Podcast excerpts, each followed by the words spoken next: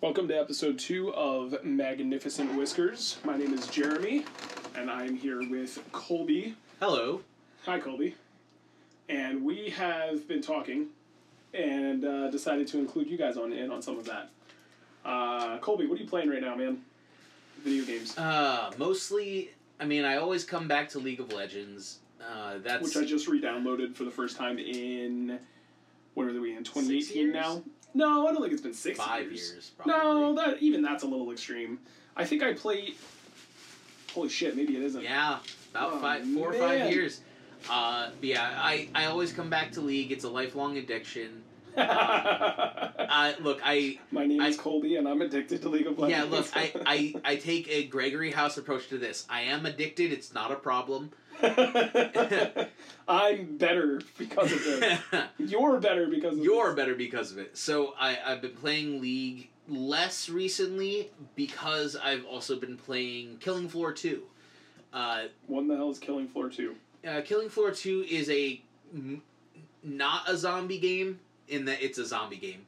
Uh, basic premise is this doctor uh, started made this serum that made everyone bigger, faster, stronger, smarter, all that, uh, and then went crazy and uh, modified it, and now starts producing zombies with it, like medical experiments. Like there's, uh, it- it's kind of Left 4 Deadish in that they're like specialized zombies, and they even have a competitive mode, which I haven't done yet. I've only done the uh, cooperative fight off the zombies modes. Can we just stop there for just one second? And I'm, it- I find that for the community being what it's supposed to be, and I suppose I'm I'm waiting way too much on that. But why the hell are so many competitive games communities so toxic? it's it. I mean, You're, there's nine times out of lot- ten, you're either a troll or you're a cunt, and I don't There- understand. there are there are there's a lot of psychology that goes into it, but one of the big ones is when you have especially like cooperative sports, cooperative things where your performance is directly tied to the performance of other people. Like you win or fail not based just on your own performance, but other people's. And then you add to that the anonymity and isolation of computers. Get them internet muscles. Yeah. Like, Like, dude, it's like when you're playing. So I play a lot of Overwatch. yeah. Um, it's probably an understatement. I play a lot of Overwatch, and you know, there is a ranked mode in Overwatch. There is a Uh-huh. ranked mode in League of Legends, uh, Uh-huh. game option. But if you're playing quick play, why would you still be so damn hostile? a, a significant amount of it is uh, partially in the fact that it's easy to perceive other people as bad when they aren't necessarily because if someone is if It's easier someone to is blame somebody else than to take responsibility Well, for the situation. Yes, but even aside from a blaming other people, it's also very easy to for two people to have equally viable strategies that are very different and look completely idiotic to the other person. Yeah. If you have a specific goal or you have a specific plan in mind that you think is the clearly logical one, you assume that everyone else sees your logical plan. E- even if their plan, from their perspective, is equally logical, and you look like just as much of an idiot as you think they look, yeah. like that's that's a very easy thing to do when you are not playing with people you know. I, okay, there's total validity to all of that. I guess for me, it's just I try to stay away from competitive games Yeah. because even in the non-competitive aspects of those games, the community is so toxic. It it is true. Um, League of Legends definitely colloquially falls under that banner more than most games, partially because of the ease with which you can get into League of Legends and the I guess the casual nature of it combined with the potential competitive nature of it. People think they're way better than they are. Partially because Okay. of the tiering system. Okay. Like you can do fantastic for a hundred matches, uh, being ranked against people who are worse than you. And then when you are finally ranked against people of equal competitive level, suddenly the things you did that worked perfectly before, they get read more easily. Uh, pe- uh, people are thinking ahead more, and all of a sudden, despite your skill being on par, you haven't been fighting other people of that skill level, so you don't know how to react. That's fair. And that's that's something that happens a lot. Um, people also like, I, I don't understand this, but there are quite a few people who have who I have played with, who basically just, for them, getting an account banned was normal and there are a lot of people for whom, oh yeah, you say things that you consider justified or normal, but they're vitriolic or hate speech or things like that that get them banned from the game temporarily or permanently, and then you just start a new account. Wow. Yeah. Well, so banning somebody doesn't seem to have the same effect. I wonder if they could go so far as to start banning IP addresses. That's that doesn't necessarily work though because an IP address address one isn't a person. Yeah, they're usually not two dynamic. isn't a computer. Yeah.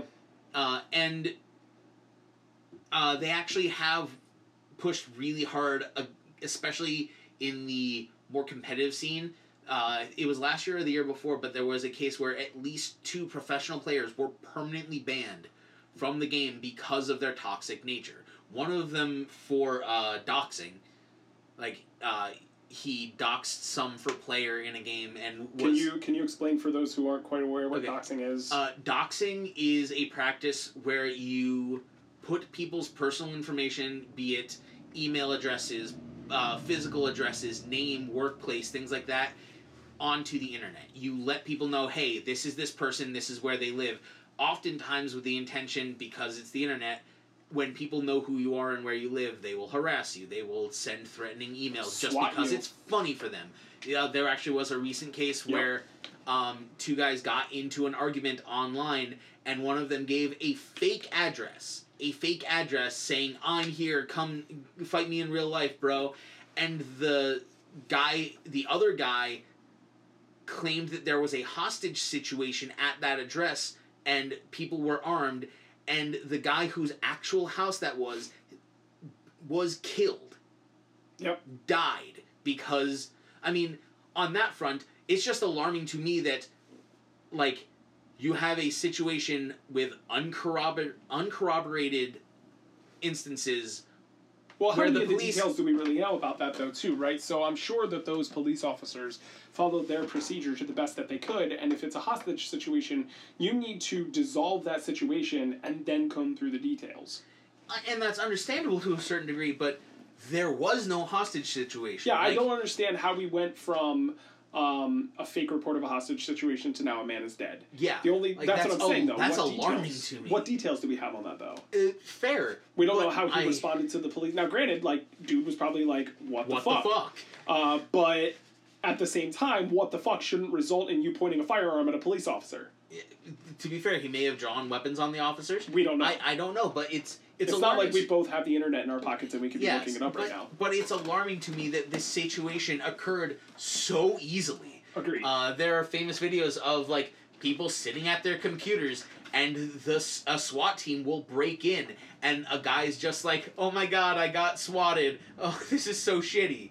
Like wow. like literally on camera, the a SWAT team breaks it just comes into the guy's house and like hands up on the ground. SWAT team. Like these are things that There's happen. actually a post that was put up 11 hours ago. Suspect in Kansas swatting death charged with involuntary manslaughter. Yeah. And you know these.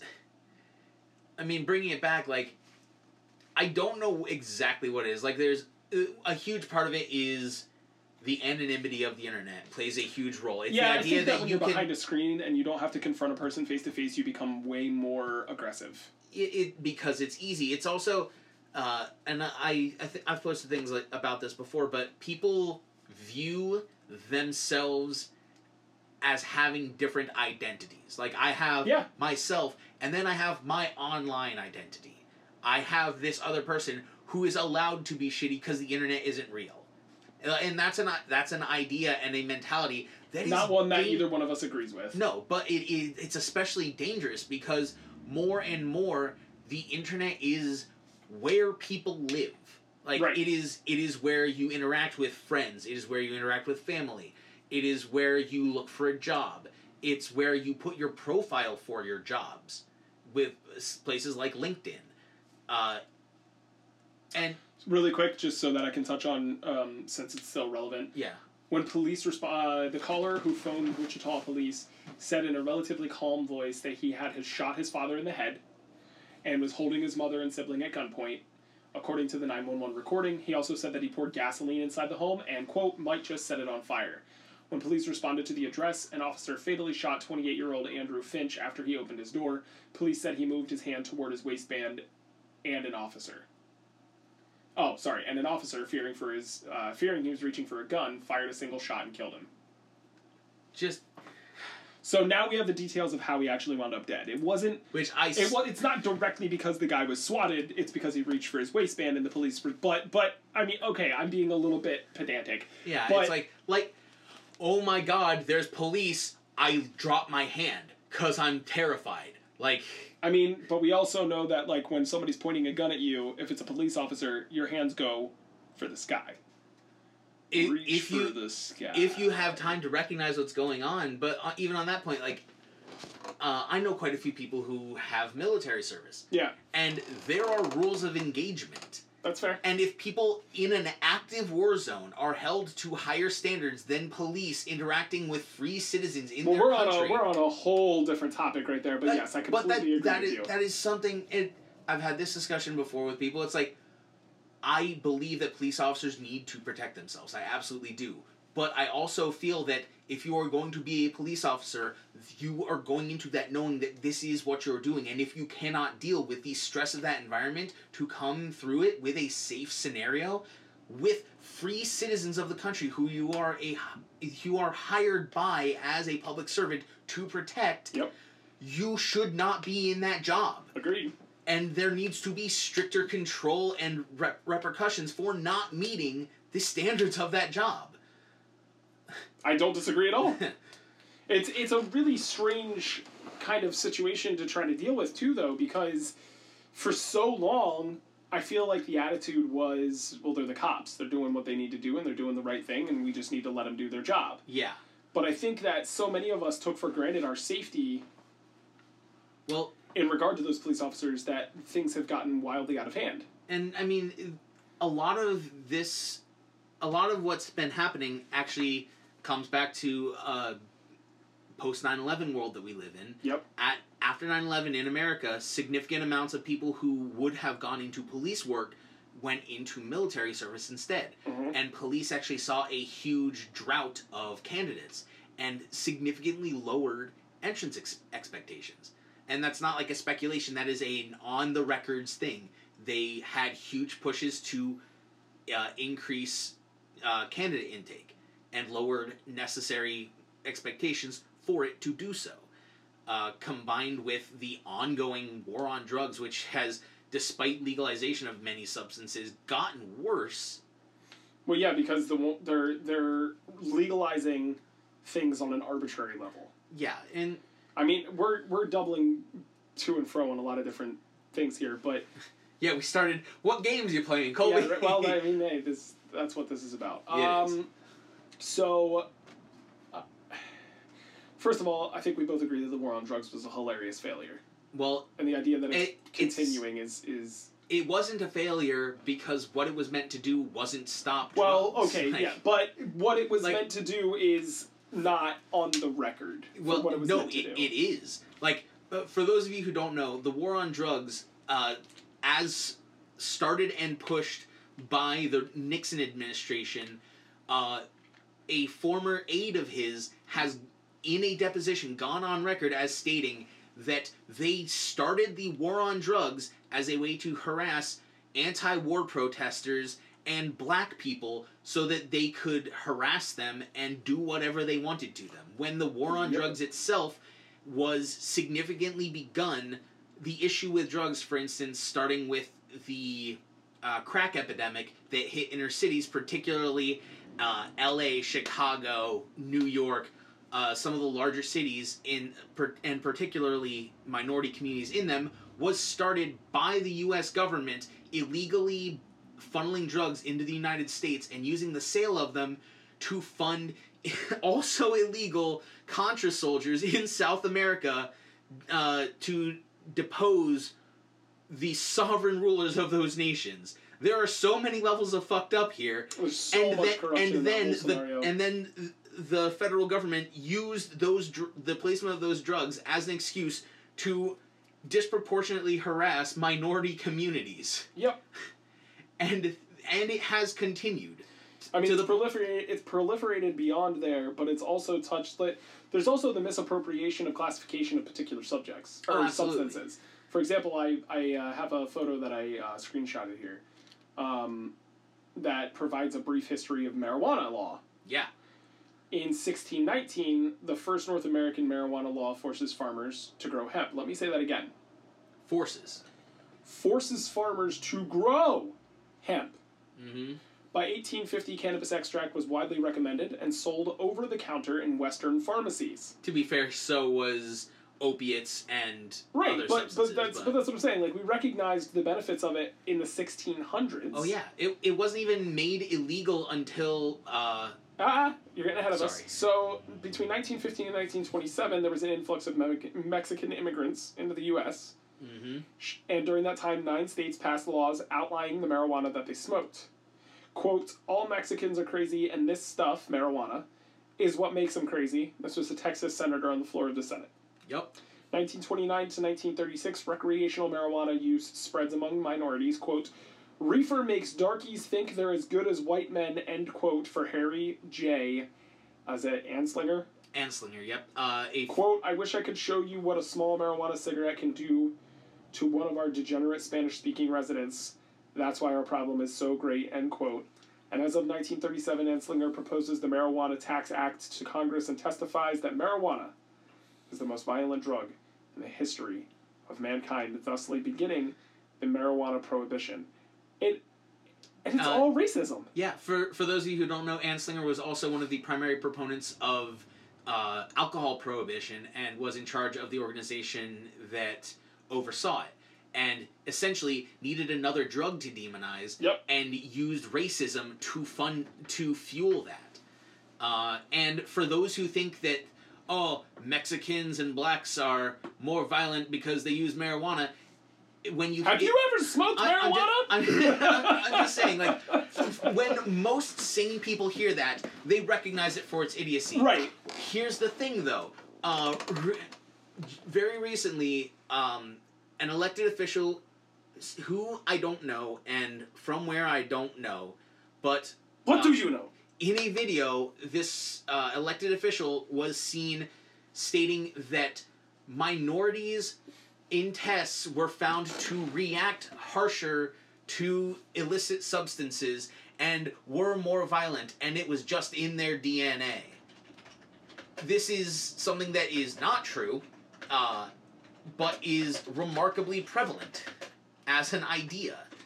Uh, you get things like the idea that uh, Native Americans are less capable of dealing with alcohol, which is untrue. Mm-hmm. You get the idea that um, black people are more likely to be addicted to uh, crack than whites. That was Like- more of the statistic No, it, proliferation. No, I'm saying that came from It- the purposeful introduction into those minority communities of that particular drug. yes, but people. It- It's it's not even that people think that they are more likely to be addicted. It's that the idea is that They people become addicted more legitimately, easily. yeah, they legitimately believe that black people are more likely to get addicted to substances, and that's also not true. Just in case you're Biologically speaking, right? yeah, there there is no foundation. Socioeconomically so. speaking, that might be a completely different situation. but- Yes, it- it's it's the idea is that you one of them is a resultant factor, not a driving factor. correct. Uh, Causation and correlation. Yes. There's a huge fucking difference. yeah, And we're getting way too deep in the maths. but but that's important for understanding Mhm. these conversations because it's easy to say to go and say more black people are in prison, more black people have been arrested, and it's really easy for uned- uneducated people to say that must mean that blacks are more likely to make to commit crimes. Blacks can't be trusted. It's actually one of the reasons that they're starting to say that um, uh, algorithms and the frequency with which they're used, we're going to have to start moving away from them. Yeah. Because somebody who applies an algorithm to a scenario, an algorithm is only as good as the information that it's fed. Exactly. So if you tell somebody who I just watched a TED talk on this uh, a little while ago, if you put this, an algorithm together that says um, who is most likely to be incarcerated, yeah. and you base that inf- that that algorithm's information, that baseline information, on historical fact, all the algorithm sees is more blacks have been in prison than whites, Yeah. more minorities have been in prison than the majority. Yeah. and Ignoring so feeding this information into the out into this um, big data algorithm Mhm. the algorithm's working perfectly and the guy who created the algorithm pats himself on the back because he predicted the next person who's going to end up going to prison the problem is that your source material and your source data was bad from the beginning Because, because it's it didn't, it, an algorithm can't take into effect why Yeah, it, it is it- that way. It can't account for information you don't give it. exactly it can Uh, only produce the data its answers from the data that it's been given Yeah, uh, it is. It is essentially producing a likelihood, not giving you an actual understanding of the things happening. correct Uh, and so, for instance, in this case, more black people go to prison than white people, or more black people are in prison than white people. right Not accounting for the fact that, for instance, crack is penalized three times as harshly as regular cocaine, despite them having almost no difference in effect, just that crack is more likely to be used by blacks than by whites. correct Uh, and so, if black people use crack more than cocaine, white people use cocaine more than crack. Yep. And because crack is penalized three times as Well, heavily, it's sexier to snort it than it is to smoke it so you know uh, but All the nosebleeds are super sexy too. but that's a but that's an indicate that is a reason why black people are in prison more because they are penalized three times as harshly, or despite usage of marijuana, for instance, being fairly equal across all demographics of race, minorities are five times as likely, I, I believe that's the correct five statistic. times as likely to be arrested for it. Yep. And to the point where now the growth and distribution of marijuana is an open and active career path for many white middle class people. it is Uh, which black, here in our home state of Pennsylvania. That's happening. yeah, which which black people are denied. But you need a bachelor's degree in horticulture before you can work there, and I'm not going to talk about how I know. uh, but but like if you if you grew up in a black environment and you got arrested for marijuana possession instead of being a white kid in the suburbs who gets it taken away and gets told go home right. You all of a sudden you have a you have federal charges on your record as a black individual that stops you from going into that industry that now that white kid who grew pot in his closet and sold to all the people at his school whereas you were just a guy who was smoking a joint Yep. like that kid now has a career path in the thing that And you this is got this sent is an to prison for. extremely this is a, you this know is a very narrow specific example, yeah, but But but, it, it tells yeah. a larger story. A- a- and the fact that these examples are prolific across ver- various aspects of American culture. For instance, the idea of ghettos, the the amount of social engineering that went into that, like designing environments and funneling minorities into them was an active process of the An American intentional an process. intensive an I intentional thought, and- I thought- I thought you said that you tutored people in English. an intentional Apparently it wasn't and public active speaking. process taken on by the American American housing authorities. Mhm. Um, for instance, uh, even you can go back to the 1800s and the uh, the land acts that gave away uh, land to families in the Midwest as the Americas were expanding. Correct. First of all, it was taken from Native Americans through genocide and Smallpox blankets. And well, at that point, it was just straight up genocide Right. and redistribution. Like Trail of Tears was a thing. Yeah, Uh, and which and, they're not teaching in fucking schools anymore. By Yeah. the way, they're just leaving that part out. And what's what's worse about it is that those treatise, those treaties, those deeds, those rights were actively denied to people of minorities, minority groups. You could not apply for those if you were black. Oh, from God, the makes my head hurt. 1800s. Fast forward to the eight. Uh, fast forward to this, the end of the Civil War. At the end of the Civil War, dis, uh, black people, despite being freed, there were many. They had to carry around Well, papers. Here, there. Not only that, but in the South, many states in the South had laws on the books that mandated that former slaves had to continue working for their former slave Yep. masters for a certain period of time. At the same time, applied laws that stopped black people from suing white people. So when those black people weren't paid for months at a time and so left, they were technically breaking the law because they weren't they they were supposed to work for a certain amount of time and because they couldn't sue their former slave owners because they weren't being paid they were then arrested and uh, sent back to those places as part of prison work programs to work for pennies on the dollar Yep. sometimes literal pennies for days or weeks of work essentially reinstating slavery to the point where that is still happening in america today if you go to many southern states things like the governor's homes are large plantation homes that are still maintained by prison populations. Yeah. Oh man, the state of It- our prison systems in this country, the for-profit, Oh yeah. uh, churn and burn sort. Well, it's not even churn and burn. The for the the, the for-profit organizations that we have set up, and honestly, the um, DEA came out and they flat out said we're not decriminalizing marijuana.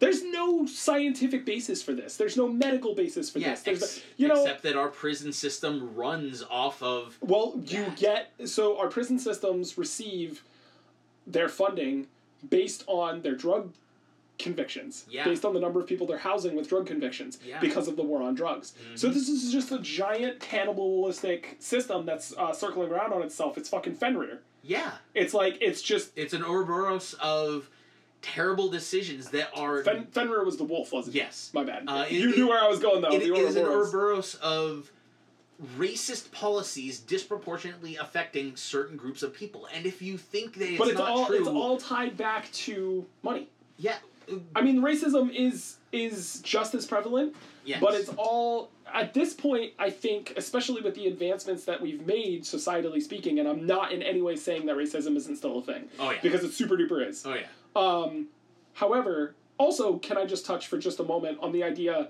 that the privilege for you and I to sit across from one another and have this conversation tells Oh, yeah. a larger story. Uh, because if, if we were not essentially fucking Scandinavians, there are definitely areas where this would be. And it, I mean, let's be honest. It's probably we're probably going to catch some shit for the conversation to begin with, Yeah. but nowhere near as much as we might were we not Caucasian.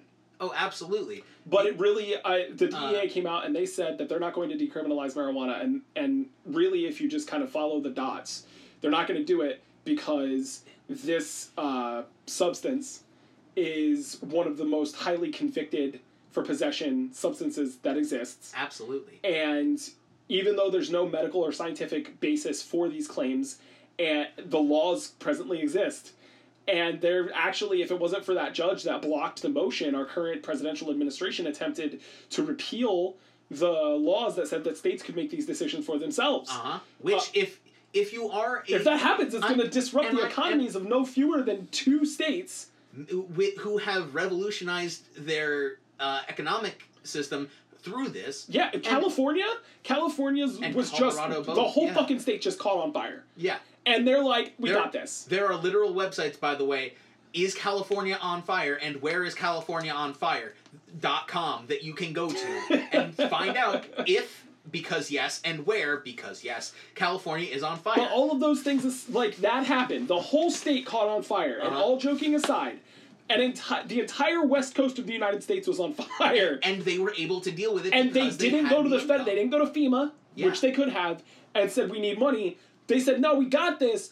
We sell pot. Yeah, And we and because we have such a now obviously you know Hollywood is out there and there's a lot of other parts of industry that make California successful, but a But large part of the revenue of that state comes from the the growth and, And the sale sale, of of marijuana. marijuana. I mean, if- Colorado, I think, gave them a couple bucks. yeah. And I was because gonna they have such a prolific surplus. And I was gonna say, consider though that, uh, uh, considering the droughts that California has been going through, they should be in financial straits, But they're but not. they're not. Correct. Uh, and then of course you have on on that note, we were saying how you were saying how this administration tried to roll back those the Yes. ability for states to write their own laws. Yes. I, if I am not a conservative, I just am not. But if one of the big points that most conservatives I know of take is that states should have the right to write their own laws because those states know their constituency, know their people, and are able. To. It's not are- necessarily a flawed uh, logic. No, it, it's not. But and I agree. Most most conservatives, most individuals identifying as uh, libertarian and or Republican, yeah, they, they, both would say that the federal government has too much reach and that they're- they're sticking their nose in too yeah, many things. States and small smaller levels of government, lower levels of government need the ability to govern themselves larger and Yes. make some of these decisions. I just gave an example in history where that is a very bad idea. There needs to be oversight. Yes, uh, but if if you are a conservative, this administration just tried to roll back one of the points that your platform has taken. like this this administration is not your administration. It is Right. a lie. Right, but we're going we're going way we're, we're going into a whole different uh, topic. That, that But- we're not going to disagree with one another Yeah, on in any way, shape, But or they form. but but these but it's related and this is an is. important point to take. Yeah. Um, but I think that what really needs to happen here is that it's time for somebody to stand up and say, you know what? We fucked up. Um, they need to put some regulations in place that are similar to how we regulate the use uh, and abuse of alcohol, Uh, for, right? yeah, DUIs, for instance, things like that. For instance, one of the un, very often untalked about dangers of marijuana, because there are some, you have the general dangers of, say, smoking, in that you are intaking smoke into your lungs. It's not good. Mhm. Uh, but one of the less talked about, and one of the causes of sort of burnout syndrome, is that if you are, and this is an important one, if you are smoking marijuana and you are a teenager, please stop Yeah, the uh, while your because brain if you are if you are between the you age, if you are between the ages of And sixteen or way. seventeen and twenty five, uh, THC intake can affect the formation of the pathways that your brain takes because your brain does produce small amounts of THC on its own Mhm. as a neurotransmitter. But the intake of THC can negatively affect the formation of that and has been linked to uh, memory degradation and an IQ drop of 5 to 10 points on average for those who use it. Which is why it's important that we have those age restrictions of And- 25 or older. Yeah, and that we have this knowledge because Yeah, this so we've been shown on so many different occasions why abstinence only uh, practices are really detrimental to their own cause. for every For for, literally every everything. example, like So be the it point- drugs, be it sex, anything. Exactly. So the point that I was making is once we institute, we should we need to institute these regulations. We need to decriminalize this on a federal level. This is going to free up a tremendous amount of tax dollars.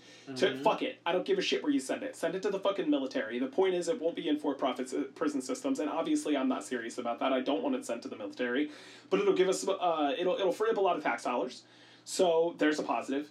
Um, we're not going to have uh, we're going to have more productive members of our society like likely statistically speaking. The law of averages suggests that a lot of these people were just trying to have a good time and they got fucked over in a really terrible way with something that they shouldn't have. So we'll have more I'm, this is pure conjecture. We'll have more productive members of society. And then, um, and, and, then, you know maybe we won't have so many toxic gamers and there won't be people being fucking swatted. Yeah. Uh, I mean, even on that front, you know, you were talking about getting more people back into society. Like that's supposed to be the role of the prison system. man our prison listen there are certain prisons in other nations yeah, that work in an intentional fashion and uh, strongly Re- toward rehabilitation. which And the ha- point of prison in the United States of America is to make people money. it is and punitive. so you are, it, it is meant to be punishment yeah, and a deterrent. And prison sh- technically should be a deterrent. That should Yeah. that you should not want to go there. But sometimes circumstances, uh, whether it be the choices that you make due to your limited capacity for understanding of a broader picture, or whatever the circumstances are, we should be rehabilitating these citizens and sending them back out. yeah. And that's not what's happening, and we've kind of beat that to death as to why that is. Yeah, I mean- because people are just making too much money off of it. Well, uh, I mean, we found over and over that uh, increasing uh, rehabilitation programs in prisons reduces recidivism. We have found over and over again that increasing standards of living for prisoners reduces uh, medical costs of caring for citizens. that it uh, produces safer environments for uh, prison staff, and again reduces recidivism. Mhm. Because when you take a when, when you take a person and you put them in a cage where they are in fight or flight mode their entire time for months or years at a time, They wind up with a similar PTSD to soldiers. Yes. There was actually this was years ago, but I was listening to a report and this was a book that was produced that was analyzing the post traumatic stress and uh, evidence shown by people not even who had been in the prison system, but just who grew up in uh, in the ghettos around the country versus soldiers who were in war. Mhm. And one instance in particular that I happened to be listening to, a kid at the he remembered at the age of 12 his older brother getting shot in a gang fight and his body laid in the street for 4 days What? before he was recovered just laying uncovered in the street Oh my god. Yeah, and like these are extreme things that this kid just had to walk out and see his dead brother's body That's for days. that's horrific. That's th- that's like shit in movies. Yeah, eh, but this is real life. Right. I mean, I got that. Yeah, That's oh Jesus Christ. Yeah. So I mean that you're you're but you're exactly right. And those circumstances can lead toward mass incarceration like that. Now that was that couldn't have been any time recent. Uh, the kid was like maybe seventeen, talking about what had happened to him at twelve, and this was maybe seven years ago, So we're looking at about a decade maybe ago. That's still way maybe too ten recent. to fifteen That's still way yeah. too recent. Um, but yeah, so and, and again, you know, hey, let me make a joke out of this if I might to lighten the mood a little bit. But had we decriminalized marijuana, maybe those people would have been high and not shooting one another. Just Yeah. saying. You know, I, I feel like there are, there's my uh, my general attitude toward the United Nations and, and solving a lot of the world's problems is that I think that a lot of us could um, benefit from a good meal before we start talking about things. Um, especially especially when we're trying to solve world problems. Mm-hmm. If everyone just sat down to a nice, delicious meal, uh, a nice hot meal, and, and, and enjoyed that together, the camaraderie that comes out of eating. I mean, there's numerous psychological studies that I could see that. And and maybe maybe they smoke a bowl afterwards. I'm just saying it's Well, on that note, on a more serious note of that, a significant amount of the world's economic dealings happen between drunk people. Like it Right. is- it is normal. where your inhibitions are lower. Yeah, it, it's it is normal in the business world in, in like high stakes economic trade situations to drink a drink or two of high alcohol content drinks There was to actually loosen yourself up. I think it's I think it's horrifying. It's a terrible idea. Uh, the NPR had done a stu- had done a story about um, uh, God help me if I can remember what state it was. and this there was like partic- multi-million dollar, billion dollar trade deals. Right. Well, the the study that they were doing actually had to do with the government. okay, So, and this has everything to do with the sexual abuse scandals that are coming out right now. okay, um, and and and the gray area that these sorts of things create because in this particular state, and I really care. I'm leaning toward Virginia or Texas. I can't remember which one it was. neither one would surprise me. Uh, they talked about how they had the Sorry nine- for our our constituents in Virginia or Texas. We don't have constituents. We're not fucking politicians. But we might forty like forty years from now, and That's these fair. people And are if going back something's on the internet, our anybody will find it.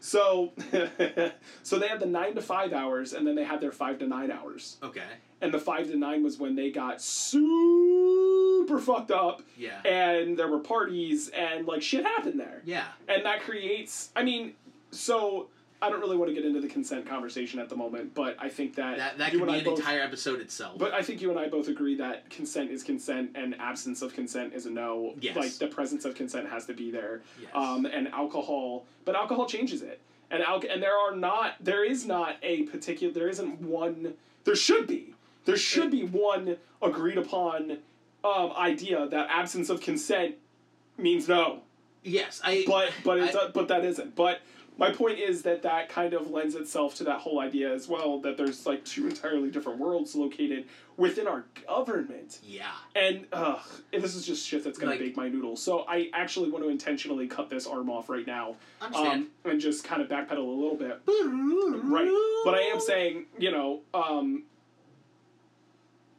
that uh, we we got down this road with uh, toxic gamers, and I've certainly engaged in some trolling. I've certainly engaged in some toxic behavior. I think everybody has, but overall, I generally am a pretty strong team leader. I'll get in, I'll re- identify what we need to do, I'll make some suggestions, I'm open to other suggestions, but this is how we win the game and have fun. Let's go kick some ass, guys. You're a good coordinator. I'm a, I'm a decent you are very coordinator. Yeah, thank you. Uh, And but and now I'm not gonna lie. Uh, we talked I'm a about good mediator. yeah. We talked about League of Legends. Yes. Uh, I used to play the game frequently, not just with you, but with several of our other mutual friends. One in particular, uh, who I used to get along with really, really well. Um, there was one night while we were playing, and I don't know what happened, but for some reason we decided to troll instead of play. And so there was Ah. somebody whose username had something to do with Pikachu, or maybe it didn't even have anything to do with Pokemon, but it was like Ash or something like that. So it was close enough to Pokemon that we felt justified in what we were doing. And we just kept making fun of this guy and just kept like typing gotta catch them all and like we spent so much time trolling him in chat that we lost badly and and like we had a great time we were laughing Uh huh. uh, and the guy, he wasn't a great sport about it, but it is what it is. Um, it was a terrible decision for us to make, Yeah. but we had a great time doing it, which I guess at the end of the day is is I, I, allows me to say that to a certain extent I somewhat understand trolls. But generally speaking, I try to contribute positively because I work a full time job, and then I come home and I have a significant other, and I, I'm gonna show her attention because I love her. And then I've got three kids, and I want to show them attention and spend time with them. If I can fit time into my day to play a video game, then I want a positive experience. I that doesn't mean to me that I'm gonna beat everybody and be the greatest fucker here. It just means that even if I lose, I feel like everybody has tried their best, done their best, fought their hardest, played their best game, were their best selves, and had a great time. Uh, And Ha- that doesn't happen all the time. To be fair, also being your friend and having played a great many games with you for a great period of time, you are also exceptionally good at redefining victory whenever you want. Well, sometimes you have to be adaptable, though. Like, But- uh, wait, wait, wait, wait, wait! I need an example of this because I have no excuse. What? Okay, reg. Okay, first of all, one of your favorite goals to redefine victory to is I'm not gonna win. Colby's gonna lose.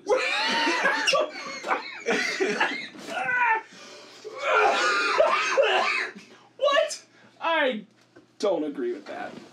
yes, you do. What do you Uh, name one time that ever happened? You can't. Magic. Damn it! if we are playing Magic and it is more than just you and I, anyone And I else know that I'm gonna lose. anyone else could if anyone could win you will make me lose first you will make i- if if you could potentially win in three turns but kill me in two turns you will kill me in two turns so that i don't potentially win That's because I fucking know better. I don't let you do things. There ain't no ain't nobody got time for that. uh an, another example uh, if we were playing Three-Dragon Ante Okay. uh, you will sometimes just decide, you know what? I'm not going to act. I'm not going to play the game. I'm just. I just want to do this thing. But that's not the, okay. or- okay, or- I'll agree. or- with that. I will admit to that. However, you can't just centralize that on yourself. I will literally play to fuck up everybody's game. Yes, I, I am just your favorite target. Which it, you can't even. But again, th- this wasn't like a salty thing. You you legitimately you are very good at redefining victory for Oh yourself. god. Okay. Like when when you are not going to win, you decide, okay, I have a different goal now, and you go about that goal. Yeah. Well, that makes it fun for everybody. You can't hear, but I'm looking at him, and he is laughing. but they can hear that part. Uh, no, you're not wrong about that at all. And it actually created, um, it actually created a. Uh, I'm glad that you brought magic up because one of the things that I've noticed about myself is the games that I enjoy the most are games that have elements of chaos. Games that the outcome is almost impossible to predict. Games that you could come in with the best laid plans possibly and possible, and then they wind up getting crumpled up into a paper airplane and thrown out the window because you just you can't predict every possible thing that could happen. That's fair. Um, you can set yourself up for your best victory, but then there's that X factor that could turn that whole thing on its head. And God, I love that so much. yeah. So, I actually resisted getting into Magic the Gathering for years. I resisted that, and uh, I'm I'm sitting here. Uh, the Atlanta Falcons are playing the Philadelphia Eagles, and the Eagles are up by five, and I want the Eagles to lose. And um, Earlier you didn't care. yeah. No. I no. also I also just like never mind it doesn't matter. Uh, so the the point I'm getting at is this. Um, I'm gonna close this off so I stop looking at it. That's what's gonna happen. Let me just do that quick. Okay, so uh, I resisted getting into Magic the Gathering for years because I know what trading card games do. That's They, fair. they eat all of your money. Even though I was a casual player Mhm. and had fr- generous friends who just gave and gave and gave and gave because they wanted more people in, and it was a very warm and welcoming community in the parts of it that I dabbled in. I still ended up spending hundreds of dollars. I I will say on that front, Magic can be much less expensive depending on how you spend your money. Well, Uh, no, I we- don't disagree with you. there's a lot of like research and and this is just a, a thing in general but it's uh, any like very flashy especially collectible thing there are oftentimes like very easy to see seeming deals that are not like Okay, marketing marketing is very good at one, getting you to want to buy something that is not efficient fair enough. But I never played the game for efficiency. to be fair, but you played it to have fun, and you need s- cards to have fun with. And there are sometimes efficient and inefficient ways to get cards to have fun with. No, that's entirely fair. So the, the the way they finally got me is that I'm a gigantic fan of mythology. Um, I love Mhm. religious mythos, uh, and oh God, they finally made a uh, uh, set based on Greek mythology, which is one of my favorite Oh, pantheons. Theros. Oh, Theros, Theros, so oh. good. My f- And so I still got my fa- still my favorite draft environment. I drafted so much of that block. For those of you who don't know, draft is a f- way to play Magic where each person at a table gets three packs of cards. Each person opens one pack of cards at a time, takes a single card from that pack, and then passes it to the person on their side. And they keep going, each person taking one card each time until the packs are gone. Open the next pack, same thing, passing it the other way. And these are sealed Yeah. booster packs. You can't know what's in them until you get them in your Uh-huh. hands. And- And, and sometimes there are some additional rules, but drafting is one of my favorite ways to play Yeah. because of the chaos element. Uh, it, it's chaotic, uh, which makes it very fair.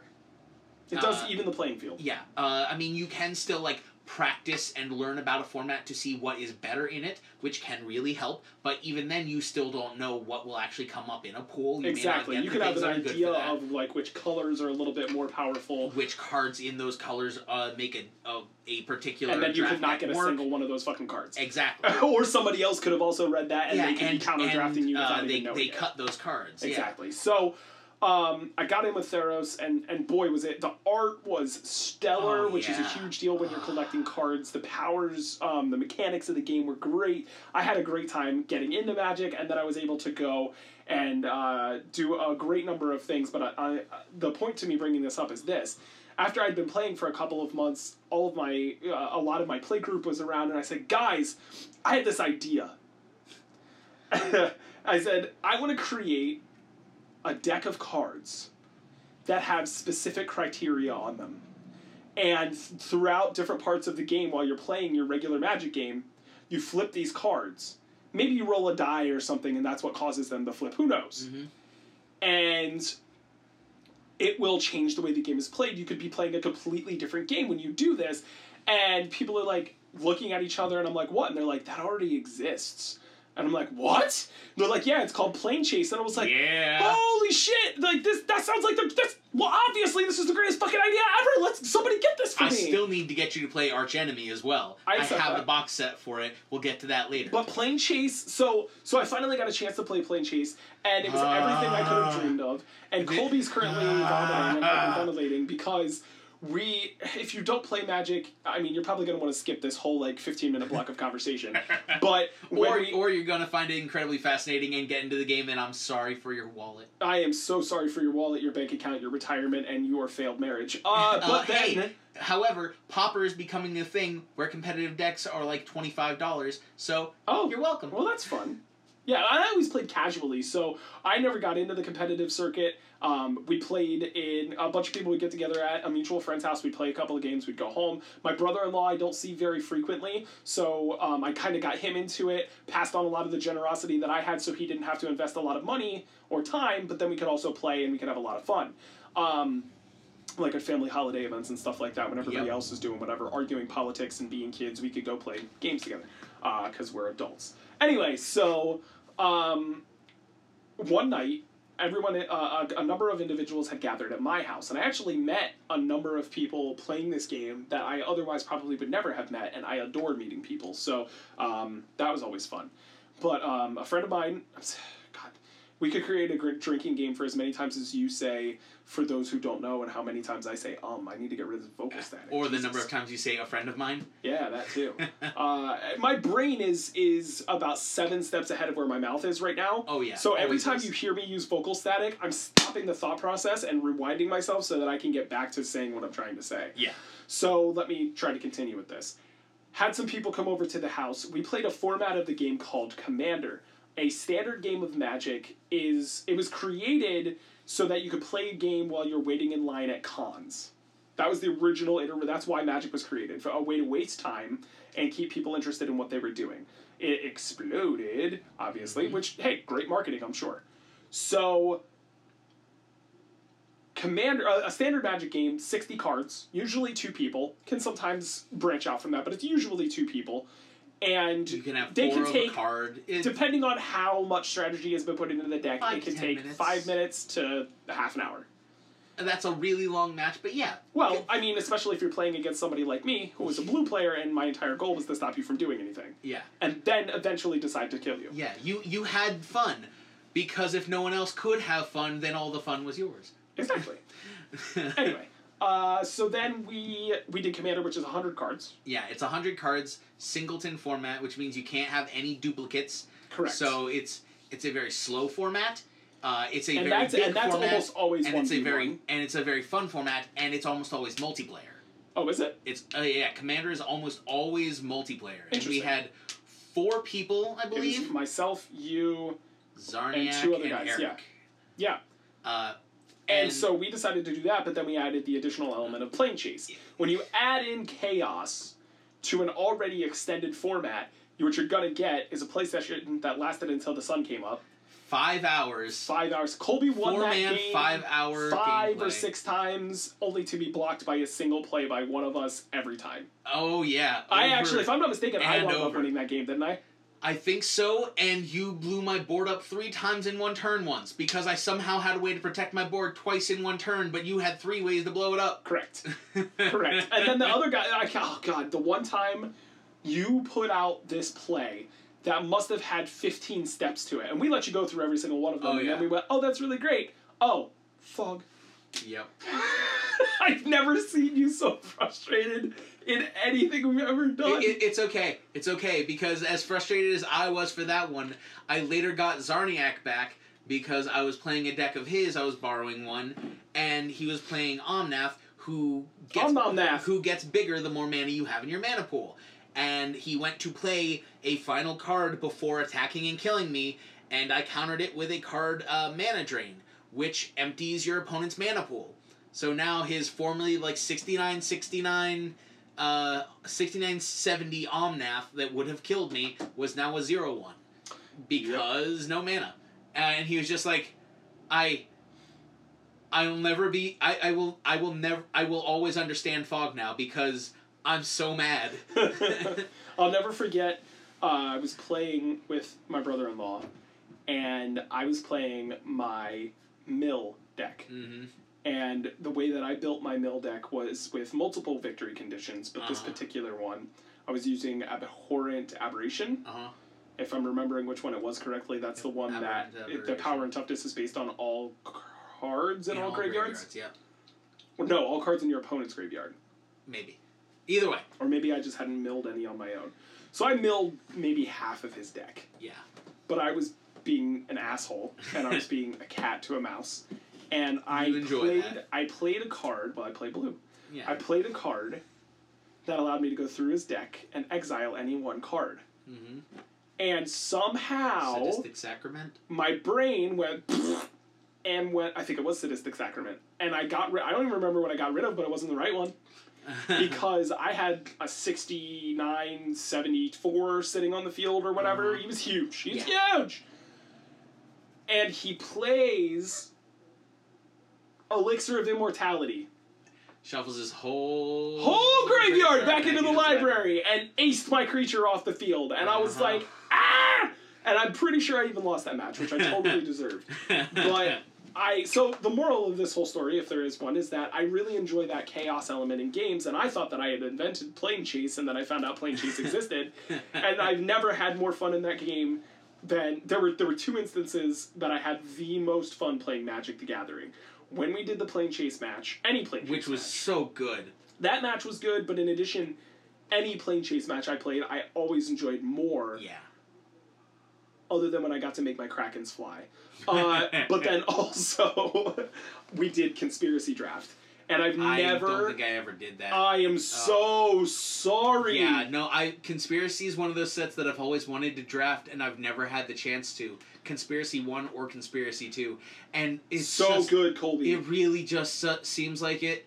Oh, when I oh, man. played was when the board gamer was still a thing. Yeah, We had a table of it must have been eleven or twelve people, yeah. And we all drafted together. And it was just so conspiracy was a set in Magic that was created specifically for drafting. And Mhm. so it had cards that were in there whose mechanics were tied directly to the drafting process Mm-hmm. and to what is it called? It's voting, but it's called something. Uh, Will of the Council. Yes.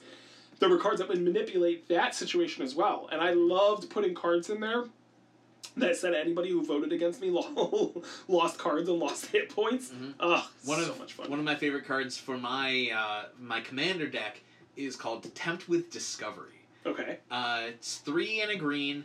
Uh, you I already don't like it. uh, you search your library for a land card and put it into play. Pretty solid for four mana. Tempt with Discovery has an ability where each other player may also search their library for a land and put it into play. For each other player who does this, you search your land for another land. You, search, your deck for, an- for another land. for And do- another land. Does it continue? every other player has the chance to look, and then for everyone who does, I get an additional land. So in a four player Whew. match, I search for one no matter what, and then for each player who does, I get another one. No one doesn't want to get land, so Yeah, I, but sometimes they want to get land a lot less than they want you to get land. No one cares enough usually. They don't Like, pay enough attention is- then. Uh, the the temptation of more land is more alluring than strategy sometimes. No, I totally agree. Listen, I, I get it. Yeah, and so like just last week I was playing a match and uh, it was a four player game and two of the other people immediately searched and the last guy's just like I mean guys this is really fucking stupid. We shouldn't have done this. He's getting like four land but I'm not gonna be the only person who didn't get a land. So he got one too. And so I ramped four mana on turn four. So I had eight mana on turn four with another four to You had play eight land. on turn four. Yeah. uh, which I then used to play another ramp spell, uh, and I I ended up winning that game, Well, believe yeah. it or not. I do believe that because if you're playing, if you're building a green deck with any level of efficiency, Red, all you white, need is green. land. Oh Red, lord, white, green. the Gruul, Naya. Yeah. Red and green is Gruul. Yeah. Red, white, and green is Naya. Behemoth, baby. Ay, ay, ay, Naya ay, ay. gods. So, you were telling me about the zombie game. Okay, uh, cutting way back. So, Killing Floor Two is Killing Floor Two. i- is a We'll put a link in the thing so you can see the thing with the thing. Where are you? What platform are you playing that on? I play it on PC. It's on Steam. Uh, Go the- play. Go play Killing Floor Two with Colby on Steam all the time. The game is uh, very touchy to open. You have to start it and not touch your computer for a while. Otherwise, it'll crash. I love Steam. It's Steam is fine. Killing Floor 2 is very fickle. Um, and it It's like rolling the dice every time you start your computer.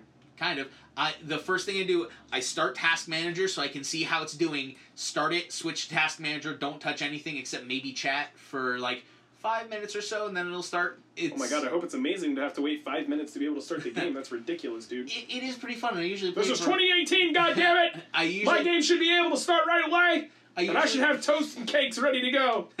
I usually tea. I usually play for a couple hours at a time when I do, but it's a cooperative shooter where you fight essentially. Um, if Special you've ever infected. yeah, if, if you've ever played uh, Left 4 Dead, you fight zombies with special abilities, uh, and each of each of these special zombies is based on one of the creator of the zombie plague's family members. Oh, which that's is cool. Really creepy. I mean, yeah, but- considering the things that have been done to them. Like uh, Oh. one of one of them uh, has their hand split between their ring finger and middle finger, and a giant blade placed all the way up their forearm and out that they slash you with.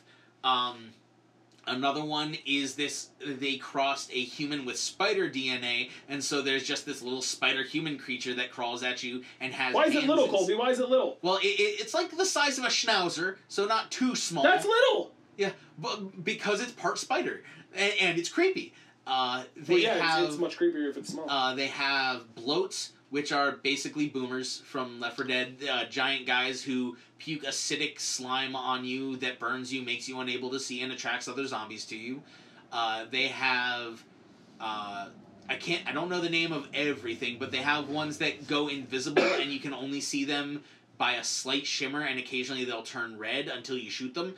Um, there are the oh the the really bad ones uh, there's a there's one that shoots a fire blast at you because they have uh, like I don't know kerosene or some for ex- uh, burning substance in their blood, and they fire like explosive fire rounds at you.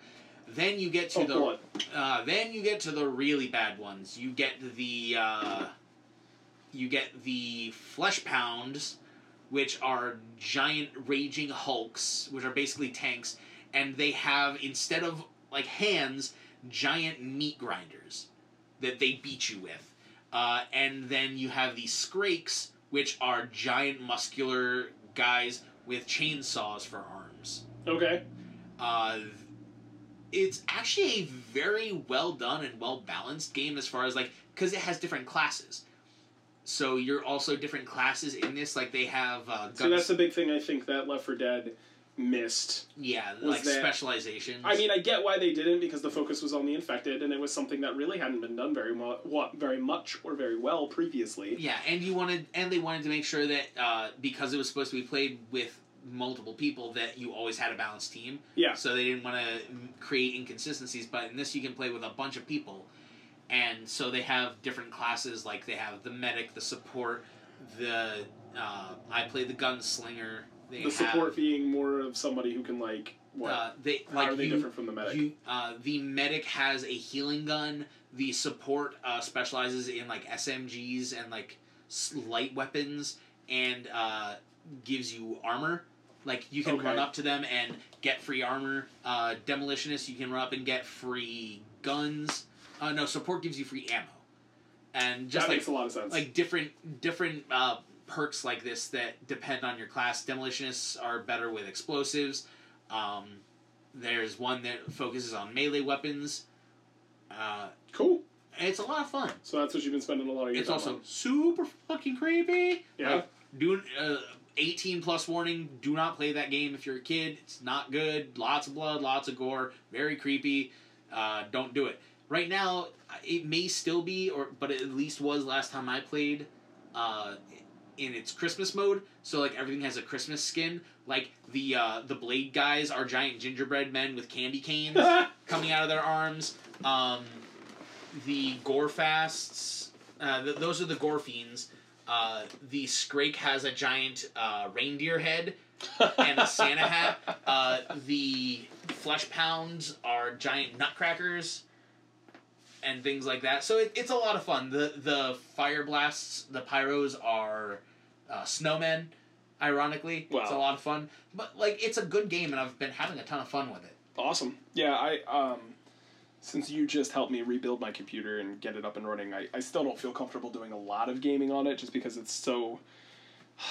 the computer's like 10 years old, man. Maybe not quite that far, but it's. my my close. computer has uh, been having some issues recently, which is unfortunate. But I've been looking to upgrade mine, so I may have some parts for you. well, we'll see. but yeah, I just uh, I did just download League and I played a little bit last night, and um, I don't play a lot of graphically intensive stuff myself. yeah, either. I'm just I'm not uh, I'm not as good as I used to be. I noticed. It's just There's a it's lot of it's skill. a different game. There's It's a lot of skill game. involved, Yeah, like that you lose over time. Like they got to be practiced. I mean skills. That's just it. Skills have to be practiced, or else you're not gonna you're not gonna get very far. I mean, I wish I could say it was like riding a bike, um, and in some ways it was. yeah, you. But also my mouse is kind of shit. yeah, So I have to deal with that too. Like it doesn't, it doesn't move the screen the way I want it to, and it's there's a lot to get used to. Plus they do runes very differently than they used to Yeah, they they revamped a bunch of stuff. Uh, it's it takes a while to get used to, but it's not too bad. Yeah, I got a choice to make here. Like I can either um, Get back into invest the time and really get into it, or I can you know not and then not. and then walk away. yeah, exactly. So I don't really know which direction I'm going to take that in, but that's really cool. So is there any anything else that you're uh, that you're messing around with besides that? Uh, well, I've been I've been getting back into um, doing some bookbinding. Uh, I I do bookbinding as a, a very passive hobby, one of my many eclectic skills. For those of you who don't know, I am I'm basically the living embodiment of a bard. Okay. I am I'm a jack of all trades uh, who goes into anything they want at any point in time, and I also basically can break out into song and dance at any point in time. uh, the, the joke is I am a a a dwarf paladin bard. who said? Who told you that? Uh, various people. Okay. A dwarf paladin bard. Yep. Oh my god. I really would love to take a serious look sometime with a group of friends who we've played D&D with frequently but also know in real life and just play characters that we all design for each other. But then Oh, it'll be our interpretations of how Of those the characters work. person? Yeah. And that like would be a lot of fun. but the the idea, like, we would have to set some pretty strong rules and criteria.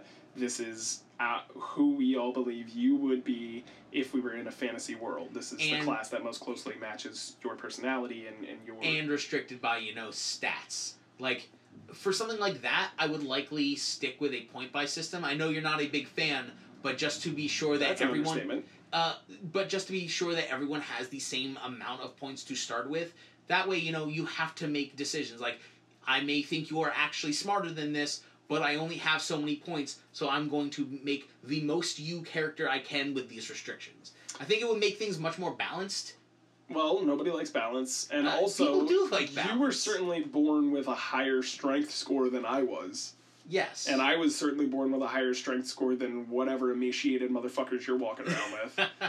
So, besides me, um, based on our previous conversations. Yeah. but but the idea is that uh, like most if you're playing a character in d&d if you're playing an adventurer you are going to at least be normal and probably better than normal uh, like all tens eights are normal a normal human has all eights a couple tens at best in the d&d world I would say that in certain stats they probably even have less thans. potentially Yeah. uh, given age and things like that. But like, you, if you weren't better, you wouldn't go adventuring because Right. adventuring is dangerous. Right. But you know, seven silver piece a week is your income. Right. That's not much. Right. Uh, so yeah, like the Until I- you hit a good treasure trove of some sort. Yeah, but like if I were to do something like that, I might not bot. I might not use the exact like standard array in the DM in the PHB or DMG, but I would have some like centralized system. Like here are the stats you have. You can like trade points off to get more points and other things if you want. But here's the start, and then work from this. Could be fun. I think it could be. I think it'd be a blast. I think it'd be a lot of fun. I've I've actually played D twenty modern with a couple of people where I was playing myself. Like the DM designed me as best he. That would also be fun, I think, that to have it done. But that's also risky. Like you can't have anybody anybody who's a PC in a game like that, a player character, who doesn't have thick skin. Because they they're playing a character that is developed from the perception that they've given off, and some people don't agree with the way that other people perceive them. I mean, that's absolutely fair, but I also understand that I give off a persona, and my personal perception of my persona isn't necessarily Or even True. your your intention. Yeah, it might the- it, it might yeah. not be my intention that comes off. It might not be how I perceive myself or my intention that comes off. It, one, I think it's a good experiment to new to do if you are if you are capable of doing so. Uh, yeah, that's all I'm saying. Is I I was gonna say it's something that not. I don't suggest for everyone. I don't suggest for like casual groups necessarily. Although in casual groups it can be kind of fun because you're like, oh, this person doesn't know me particularly well. This is just their like quick idea, so there's less investment in it. Yeah. Uh, Whereas as if a friend that you've known for years and years and years creates something that you're just like, do you even know me? What? What? Why do I have a six intelligence? what? what? Well, I'm smart. Damn it. you know, like there, there definitely are those issues, but I, I, it can be a lot of fun. It's a good lesson for life. You have to be ready to. Pre- you have to prepare yourself to accept the perception that another person has of you, and then internalize that and try to make yourself better for the next time.